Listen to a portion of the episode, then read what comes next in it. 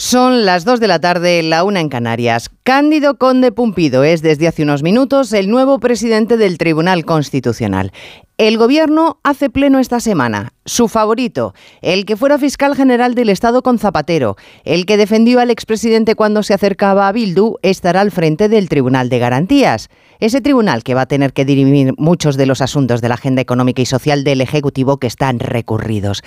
Esta es solo la primera victoria gubernamental de la semana. La segunda, mañana, cuando el Boletín Oficial del Estado publique el fin de la sedición y la reforma de la malversación, y los condenados por el procés empiecen a pedir que su expediente penal quede limpio. Oiga, lo normal, ha dicho esta mañana el ministro de la Presidencia, Félix Bolaños.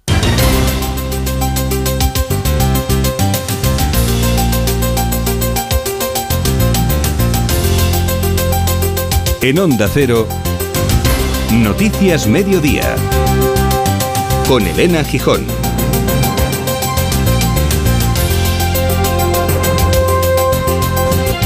Buenas tardes. La elección de Cándido Conde Pumpido, que ha llegado hace unos instantes, será analizada brevemente aquí en Noticias Mediodía, en una edición en la que también les contamos que los abogados de los condenados por sedición preparan esos recursos contra las condenas, cosa que le parece absolutamente normal al ministro de la Presidencia. Es lo que corresponde ahora que se ha consumado la reforma del Código Penal, sobre todo para que vuelvan a la vida pública, porque como el mismo Bolaños se ha encargado de subrayar en Televisión Española, de la pena de prisión ya fueron indultados. Es lógico que los abogados de los condenados pidan la revisión de la condena, incluso que pidan la libre absolución, ¿no? Lo raro sería lo contrario. Se modifica el Código Penal, se han modificado los hechos, la tipificación de los hechos que ocurrieron en el año 17, ahora son unos hechos y una tipología penal diferente, con unas penas diferentes, y por tanto lo que procede es que ahora el Tribunal Supremo, la Sala Segunda, pueda revisar la condena de inhabilitación, porque la condena de prisión, recordemos que ya fue indultada. Lo recordamos, efectivamente. Los fiscales pedirán medidas cautelares para reducir el riesgo de las mujeres que denuncian malos tratos, incluso aunque la víctima no solicite protección. Es una de las indicaciones que ha dado la fiscal de Sala contra la violencia sobre la mujer para coordinar una mejor respuesta. Esta mañana en Más de Uno, Elena Valenciano, presidenta de la Fundación Mujeres, una de las asociaciones firmantes del comunicado exigiendo más protección para las agredidas, ponía el acento en que muchas de las mujeres que han sido asesinadas contaban con seguridad, con protección. Y en contra de lo que dijo la delegada contra la violencia de género, Victoria Rosell, ella sí cree que hay un repunte de casos. No puede uno conformarse con que 20 años después, con todo lo que se ha hecho, las cifras de asesinadas sigan siendo las mismas. Pero lo alarmante, sobre todo, es que 40% de esas mujeres que han sido asesinadas estaban bajo un sistema de protección que existe desde hace unos años, que es el famoso Biogen, del que estarán escuchando hablar estos días, y por lo tanto lo grave es que mujeres que están protegidas en principio por el Estado, por los poderes públicos, a pesar de ello son asesinadas por sus verdugos, ¿no? Entonces ahí es donde está el problema fundamental. Regantes y políticos del Levante español protestan en Madrid por el recorte paulatino de hasta el 40% del agua trasvasada del Tajo que llega al Segura y que ha sido impuesto por el gobierno, dicen, sin negociar con los afectados. El presidente murciano, López Miras, apunta que el 70% de las frutas y verduras que España exporta vienen del sureste español.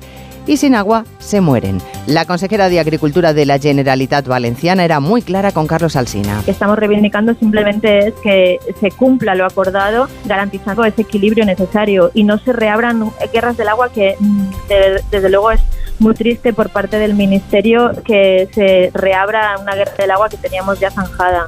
La consejera, que es de Compromís, uno de los socios del Gobierno. Hay más noticias de la actualidad de la mañana que repasamos en titulares con María Hernández y Paloma de Prada.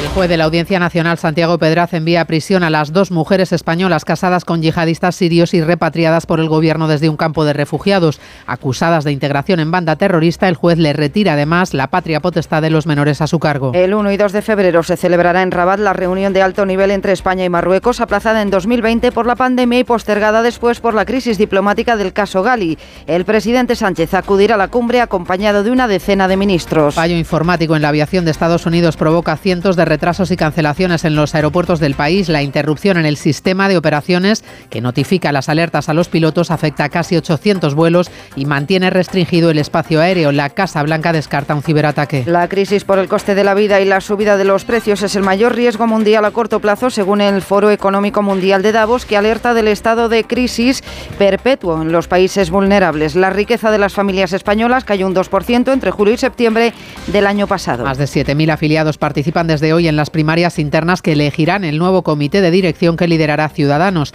Tras la ruptura definitiva por el fracaso de consensuar una lista única, Inés Arrimadas y Edmundo Val compiten con candidaturas enfrentadas junto a una tercera vía con menos respaldo. El presidente andaluz convoca al comité de expertos la semana que viene ante el repunte de casos COVID en las residencias de mayores de la comunidad. La ministra de Sanidad ha hecho un llamamiento a los ciudadanos para que se vacunen, aunque asegura que no hay preocupación ante la nueva variante china. En cuanto al tiempo, el frente atlántico que está barriendo la península irá remitiendo a medida que avance la tarde. La cota de nieve baja a los 1.300 metros en el norte, mientras en Canarias se intensifican los aguaceros. Cristina Rovirosa. Acechan las primeras grandes nevadas de la temporada, asomarán el domingo, pero hasta entonces el anticiclón seguirá actuando de barrera y las escasas precipitaciones que entran por Galicia serán fugaces. Apenas se dejarán notar en el Cantábrico, Extremadura, Madrid y Guadalajara.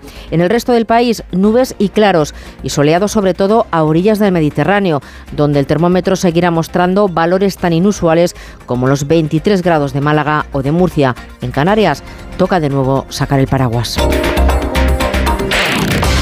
Imagina que tu voz se avería y queda así, pero mientras te recuperas te gustaría sustituirla por una que suene así y decir, por ejemplo, el corazón es un océano de secretos, en vez de el corazón. Con el seguro de coche de Línea Directa tienes coche de sustitución que se ve y se siente así de bien. Y no solo por siniestro, sino también en caso de avería. Cámbiate y te bajamos el precio de tu seguro sí o sí. Ven directo a lineadirecta.com o llama al 917-700-700. El valor de ser directo. Consulta condiciones. Todo ok. Tienes una salud de hierro, Miguel. Gracias, doctor. Desconecto, que tengo una reunión de trabajo.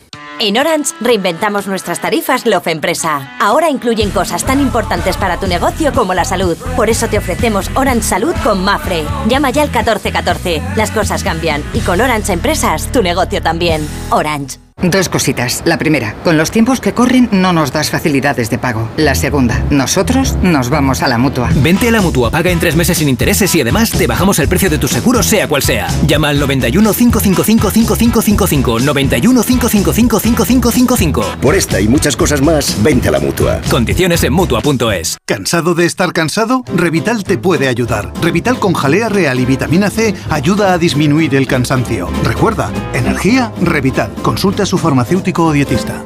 Comienza el desafío. Jorge Lorenzo, Ana Guerra, Florentino Fernández, Rosa López, Boris Izaguirre, Mariló Montero, Jorge Blanco, Laura Escanes. Yo creo que este programa es el mejor de la televisión. El desafío, nueva temporada. El viernes a las 10 de la noche en Antena 3, la tele abierta. Ya disponible en A3 Player Premium. En Onda Cero, Noticias Mediodía, con Elena Gijón. Nuevos tiempos en el Constitucional. Al frente de la institución, Cándido Conde Pumpido, que ha sido elegido por un solo voto de diferencia respecto a la otra aspirante, la magistrada María Luisa Balaguer, también progresista, y que también aspiraba al puesto. 6 votos para Pumpido, 5 para Balaguer. Y les digo nuevos tiempos porque han sucedido cosas distintas a lo que solía ahora que la mayoría es progresista. Para empezar, era costumbre que el aspirante a ocupar el sillón principal fuera elegido por consenso, pues esta vez ha habido, como les digo, competición. Segundo signo de la nueva época. La costumbre era que la vicepresidencia se la quedara a alguien del sector minoritario, en este caso el conservador. Pues no, la vicepresidencia también para otra progresista, para Eva Llamazares, Inmaculada Montalbán. Cándido Conde Pumpido se alza con la presidencia del Tribunal Constitucional. El exfiscal general del Estado con 2 gobiernos socialistas liderará la nueva etapa del actual TC, que debe revisar la constitucionalidad de las leyes de Sánchez. Nueva etapa, y las votaciones de hoy sirven de presagio de lo que está por venir. Todo el bloque progresista, salvo la presidenciable Balaguer, ha votado a Conde Pumpido y además sus votos han servido para romper la tradición, la norma no escrita que indica que la presidencia la ocupa un magistrado del sector mayoritario y la vicepresidencia uno de la minoría. pero por obra y gracia de la mayoría progresista molesta porque los conservadores no aceptaron a su candidato favorito y quisieron colocar a Balaguer, la vicepresidencia se queda también en el sector mayoritario y la ostentará otra progresista, la magistrada Inmaculada Montalbán. El resultado hace sospechar que había un consenso anterior, un pacto al que pudieron llegar los progresistas una vez supieron que Balaguer no tiraba la toalla. Ella no se retiró porque creía o le hicieron creer que tenía opciones de salir por 6-5. El resultado que ha obtenido Cándido Conde Pumpido. Bueno, pues está claro que la mayoría progresista ha hecho valer su rodillo. Elegir al encargado de presidir el Constitucional no es un asunto baladí. En la mesa de este tribunal se encuentra buena parte de la agenda política y social del Gobierno. Los recursos sobre el ingreso mínimo vital, la ley de la infancia o la eutanasia. La próxima semana Isabel Díaz Ayuso ha anunciado que va a presentar un recurso contra el impuesto de patrimonio. En fin, tener una mayoría en el Constitucional que le dé cierta tranquilidad a sus proyectos será del todo urgente para el Gobierno, al menos tranquilidad en el campo judicial, porque en lo político lo tienen controlado con una mayoría trufada de partidos en el Congreso, con la que a base de concesiones, como saben, consiguieron sacar adelante la reforma del Código Penal. Y ahora al Supremo no le queda más remedio a partir de mañana, cuando haya avalancha de recursos, que ponerse a rebajar condenas. Lo normal, Arantxa Martín, según el ministro de la Presidencia. Una manera de que funcionen las instituciones con total normalidad, dicho de hecho el ministro Bolaños. Las defensas de los condenados por el procés pedirán una nueva sentencia absolutoria, dado que el Gobierno ha abolido el delito de sedición por el que fueron condenados. Indultados ya están, pero quieren que se acabe ya su inhabilitación. 13 años en el caso de Junqueras, que podrán quedar en 6 con la rebaja del Gobierno a los malversadores. Y aunque la reforma se hizo justo a la medida del caso, Bolaños echa ahora la responsabilidad al Supremo. Corresponde al Tribunal Supremo entender si procede reducir la pena, porque se han reducido la pena respecto al Código Penal anterior en materia de inhabilitación, o si corresponde, por aplicación de la disposición transitoria que contiene esta reforma del Código Penal, si procede mantener los 13 años, que está dentro del umbral de las penas que se han establecido en la reforma del Código Penal. El ministro Bolaños sigue así la estela de la ministra Irene Montero, responsabilizando, como hizo, a los jueces de las excarcelaciones provocadas por su ley del solo sí es sí. A partir del viernes veremos los resultados. Bueno, lo normal, pues que empiecen a pedir absoluciones, que decía Bolaños. Como normal o como, por ejemplo, habitual, le parecía a la delegada del Gobierno contra la violencia de género el número de feminicidios desde el mes de diciembre. Decía Victoria Rosell que los números no habían cambiado en 20 años.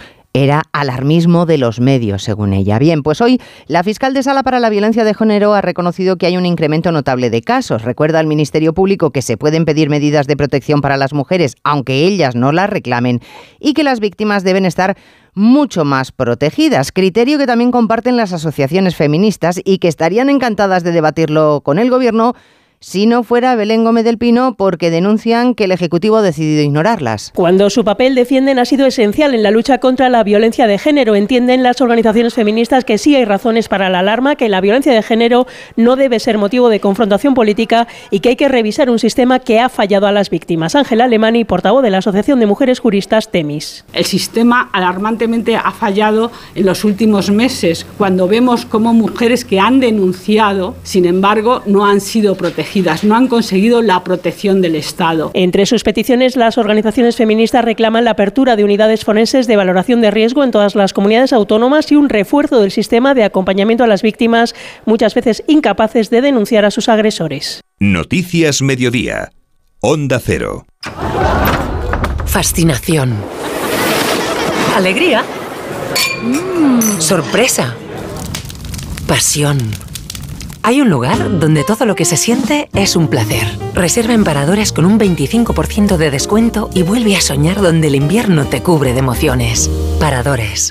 Con las lentillas, el polvo, los ordenadores, notamos los ojos secos, nos pican. La solución es Devisión Lágrimas. Devisión alivia la irritación y sequedad ocular. Devisión Lágrimas. Este producto cumple con la normativa vigente de producto sanitario.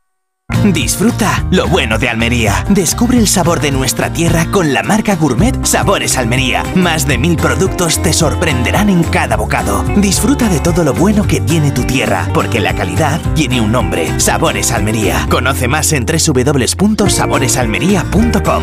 Diputación de Almería, tu provincia. Empieza el año prestando atención a lo realmente importante, tu salud. ¿Sabías que todo empieza por una boca sana? La salud oral es más importante de lo que creemos. Cuida tu boca. Yo voy al dentista. Es un mensaje del Consejo General de Dentistas de España. Onda Cero. Noticias Mediodía. Parece que volviéramos un par de décadas atrás. Guerra del agua abierta. Castilla-La Mancha feliz con que se limite el caudal que se trasvasa al Segura porque hay que proteger la cuenca del Tajo. Los regantes de Almería, Murcia y Alicante denuncian que van a ir a la ruina. Castilla-La Mancha que dice que no va a faltar agua para beber en otras comunidades.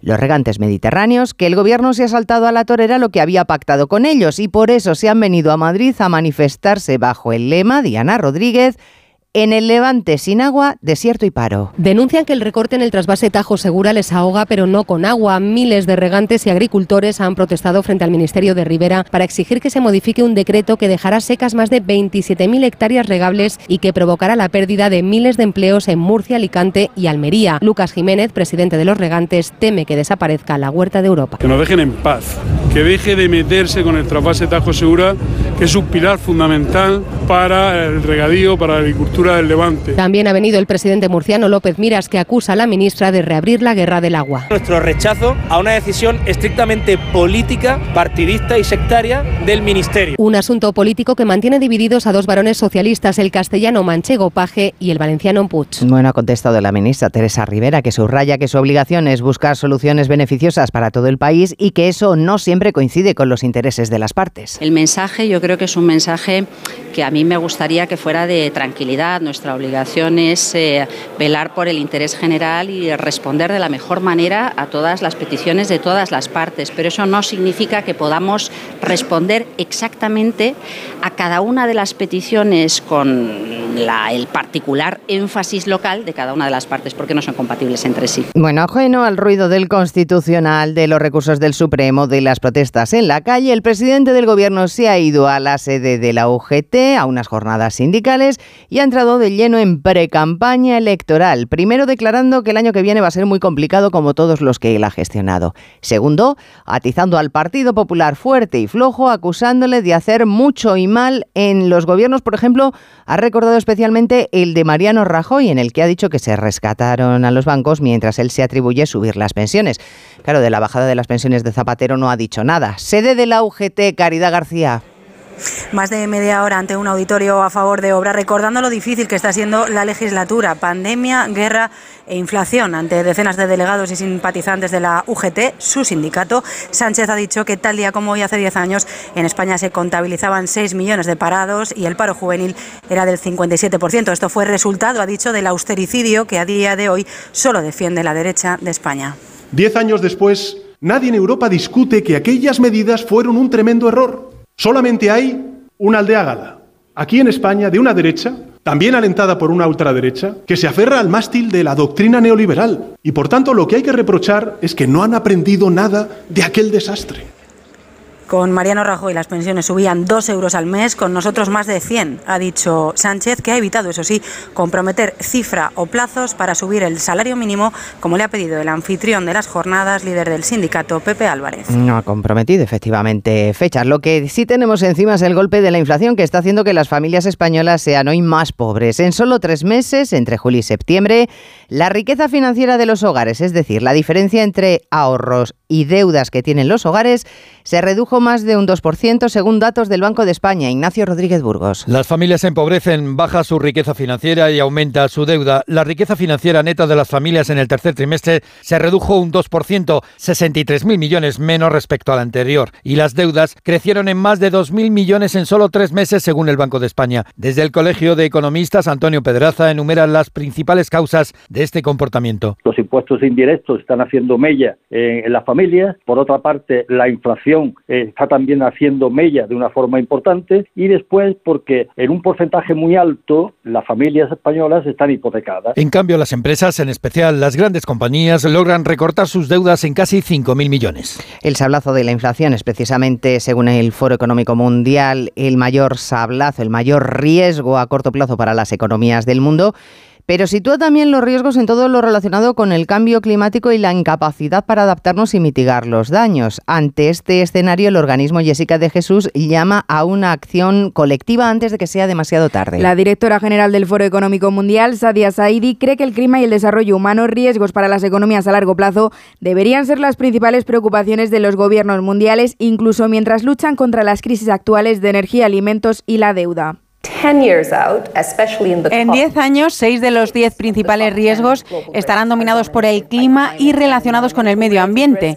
Los riesgos asociados, por ejemplo, a la migración involuntaria a gran escala, impulsada por el cambio climático, también se colará en el top 10 y en el top 5 a largo plazo. Es momento de actuar, de lo contrario el organismo afirma que a la escasez de suministro energético y alimentario se sumarán estos riesgos y se producirá un calentamiento global constante y un colapso ecológico. Noticias Mediodía. Qué buena pareja hacen la fibra 300 megas y el móvil 50 gigas de Lowi por 34,95 al mes. Dirás qué buena tarifa. Eso. Píllatela ya y añade otra línea con 15 gigas por solo 5,95. Corre a Lowi.es o llama al 1456. Con las lentillas, el polvo, los ordenadores, notamos los ojos secos, nos pican. La solución es Devisión Lágrimas. Devisión alivia la irritación y sequedad ocular. Devisión Lágrimas. Este producto cumple con la normativa vigente de producto sanitario. Menos préstamos, menos tarjetas, menos gastos mensuales, menos preocupaciones. La vida es más fácil, se puede simplificar. Agencia Negociadora agrupa tus deudas en una sola hipoteca para que pagues hasta un 80% menos cada mes. Y si no lo conseguimos, no te costará nada. Si tienes trabajo fijo, casa en propiedad y tienes tus pagos al día, llama ahora al 900-200-260 o entra en agencianegociadora.com.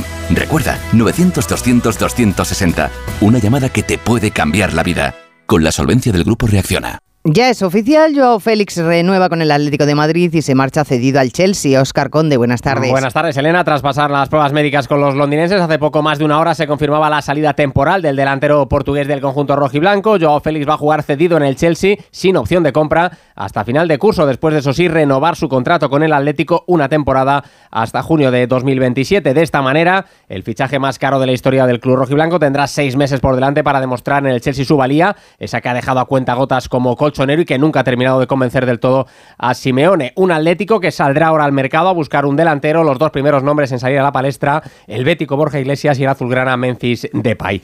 Por otro lado, se pone en marcha la pelea por el primer título del año. Radio Estadio desde las 8 para seguir esa primera semifinal de la Supercopa de España entre Real Madrid y Valencia, encuentro al que ambos llegan con bajas importantes. Enviado especial, Alberto Pereiro, buenas tardes. ¿Qué tal, Óscar? Muy buenas. Veremos a ver cómo soluciona el Madrid el problema en defensa después de dos bajas bastante sensibles, porque Mendy parece que no va a llegar, que juegue Rüdiger o Nacho de lateral izquierdo, uno de los dos también como central izquierdo, acompañando a Militao y a Lucas o Carvajal en defensa para volver de Kroos y Modrić por delante, con Vinicius, Rodrigo Benzema arriba. El Valencia con la intención de poner por primera vez en la temporada 3 centrales, con Comer, Diacabí y Gabriel Paulista las bandas para Thierry Correia ya, y arriba como en referencia ofensiva Edinson Cavani y Hugo Duro, el que fuera jugador de la cantera del Real Madrid para esta primera semifinal de la Supercopa en el Rey Fahd con 3/4 de entrada. Será mañana el turno para la segunda semifinal en la que se enfrentan Betis y Barcelona. Esta tarde última sesión de entrenamiento previa al partido para ambos conjuntos. Arabia Saudí, Alfredo Martínez, buenas tardes. Buenas tardes. En las instalaciones del Al Hilal comparecerán a partir de las 3:15 de la tarde el capitán Sergi Roberto y el técnico Xavi Hernández. Posteriormente la plantilla del Barcelona realizará una sesión preparatoria en esas instalaciones con la presencia ya de Lewandowski y de Jordi Alba, mientras que el Real Betis comparecerá a las 5:15 de la tarde con el técnico chileno Manuel Pellegrini y el brasileño Luis Felipe. Con la baja ya consabida de Alex Moreno, parece que se aventuran rotaciones, sobre todo en la portería, Claudio Bravo, y en la defensa por parte del técnico verdiblanco. Un Barcelona que hoy ha sabido que el comité de competición ha desestimado la impugnación presentada por el español por alineación indebida de Lewandowski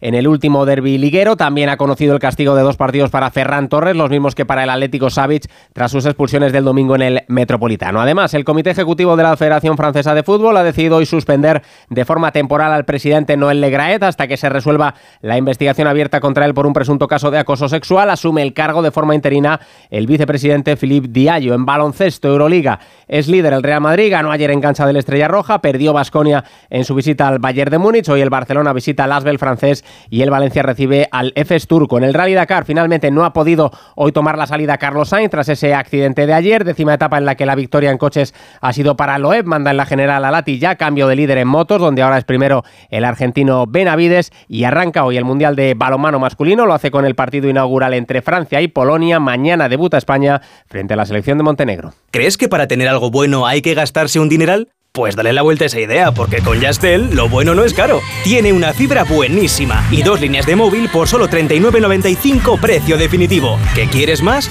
Pues ahora tenemos un descuentazo. Más de un 60% en el Xiaomi Redmi 10C. Corre, llama ya al 1510 y no te lo pierdas. Más que 60 consigue un sexy 60% de descuento en tus nuevas gafas. Infórmate en soloptical.com. Soloptical, solo grandes ópticas.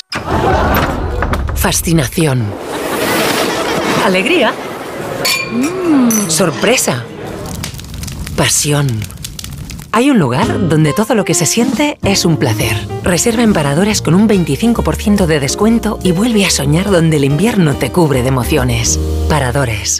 ¿Cansado de estar cansado? Revital te puede ayudar. Revital con jalea real y vitamina C ayuda a disminuir el cansancio. Recuerda, energía, Revital. Consulta a su farmacéutico o dietista. La ministra de Sanidad, Carolina Darias, no ve de momento motivo de preocupación ante la nueva variante china del COVID, la variante Kraken. Sí la hay en Andalucía, donde la incidencia se ha disparado en los últimos días, especialmente entre los mayores, que han triplicado los ingresos hospitalarios en apenas 2 meses. El gobierno andaluz ha convocado reunión del Comité de Expertos para la próxima semana. Onda Cero Sevilla, Jaime Castilla. Hay 17 ancianos hospitalizados y el aumento de los contagios en residencias es del 10% entre los usuarios y del 41% entre sus trabajadores en las últimas 2 semanas. A pesar de ello, desde la Junta afirman que todo está bajo control, pero el presidente andaluz, Juanma Moreno, ha convocado esa nueva reunión para tomar medidas preventivas que eviten un empeoramiento de la situación y proteger a la población más vulnerable. Lo vamos a volver a convocar porque quiero que me den su opinión sobre qué acciones podemos materializar para intentar ser preventivos. Lo que está claro es que en el ámbito de la residencia vamos a tomar decisiones a lo largo de esta semana que viene, para intentar evitar que ese contagio se propague. Además, desde el Ejecutivo andaluz piden al Gobierno central que haga cribados selectivos en los aeropuertos entre las personas que vengan de China o hayan tenido contacto con sus ciudadanos, para detectar la entrada de posibles nuevas variantes. Ya tenemos fecha para la reunión de alto nivel entre España y Marruecos. Serán los días 1 y 2 de febrero en Rabat, después de 7 años de sequía de este tipo de encuentros y tras 2 intentos fallidos. Cita a la que el gobierno da especial importancia, como demuestra el hecho de que hasta 10 ministros acompañen a Sánchez. Detalles que ha desvelado el ministro de Exteriores a su llegada a Níger. Una de las escalas de su viaje oficial por África Occidental, enviada especial Asunción Salvador. Era una cita pendiente desde el año 2015 y tras 2 intentos fallidos en los años 2020 y 2021, nada más terminar la pandemia, ahora el ministro confirma que finalmente ya hay fecha. Tiene ya una fecha de común acuerdo, que es el 1 y el 2 de febrero en Rabat. No se celebra desde hace casi una década, supone el encuentro de muchos miembros de ambos gobiernos. Esta reunión es uno de los puntos clave recogidos en esa declaración del 7 de abril del año pasado, firmada por Pedro Sánchez y el rey Mohamed VI, para dar cierre a la crisis que desató el caso Gali. Un fallo en el sistema informático de alertas aéreas de Estados Unidos ha afectado a todo su espacio aéreo, cerca de 800 vuelos afectados. Se sigue trabajando para reiniciar el sistema y la Casa Blanca no ve indicios de ciberataque. En Nueva York, Agustín Alcalá. Un problema informático en el sistema de control de vuelos y de la información que tienen los aeropuertos y reciben los pilotos en sus cabinas ha paralizado miles de aviones en Estados Unidos. La Agencia Federal de Aviación Civil ha podido poner algunas partes del sistema informático en funcionamiento lentamente y algunos movimientos de aparatos en las pistas han comenzado a estas horas. El parón de los aviones es nacional, de costa a costa, y entre los aeropuertos afectados se encuentran los de La Guardia y el JFK de Nueva York, donde los vuelos no se reanudarán hasta al menos las 3 de la tarde hora española. Y Grecia, que se prepara para despedir al que fuera su rey, Constantino, el hermano de la reina Sofía, que falleció ayer a los 82 años. Habrá despedida como si fuera un ciudadano privado, pero es probable que, como en los funerales de Isabel II, veamos la fotografía de los reyes españoles eméritos. Enviado especial Francisco Paniagua. Un funeral que puede ser la imagen efectivamente de un nuevo reencuentro entre don Juan Carlos y Felipe VI, si padre e hijo acompañan a doña Sofía y a la princesa Irene, hermanas del exmonarca fallecido. La relación entre don Juan Carlos y doña Sofía y Constantino siempre fue muy estrecha, hasta el punto de que el golpe militar que más tarde lo derrocaría coincidió con doña Sofía en Atenas para celebrar el 50 aniversario de la reina Federica. Constantino y Ana María visitaron oficialmente Madrid siendo reyes en 1969. Descienden del aparato el rey Constantino y la reina Ana María. Los ilustres viajeros vienen con carácter privado. Constantino II será enterrado como una persona privada, pero cerca de sus padres, los reyes Pablo y Federica, en las fincas reales de Tatoi, a las afueras de Atenas. Esta pasada noche se ha celebrado la ceremonia de los Globos de Oro, ceremonia en la que se cumplieron los pronósticos. Los Fabelman, cita autobiográfica de Steven Spielberg, y Almas en pena de Inis Sherin se coronaron como las triunfadoras. Gala conducida por el cómico Gerard Carmichael, que intentó recuperar el prestigio perdido tras las acusaciones a la organización de falta de diversidad. Bienvenidos a la 80ª edición de los Globos de Oro. Soy vuestro maestro de ceremonias, Gerard Carmichael, y quiero decirles por qué estoy aquí. Estoy aquí porque soy negro. I'm here 'cause I'm black. Argentina 1985 ganó el Globo de Oro a la mejor película de habla no inglesa, y Colegio Abbott destacó con 3 premios entre las series de televisión. En la realización técnica Dani Solís y en la producción Cristina Rovirosa. Les dejamos con la programación local y regional. Gracias y muy buenas tardes. En Onda Cero, Noticias Mediodía, con Elena Gijón.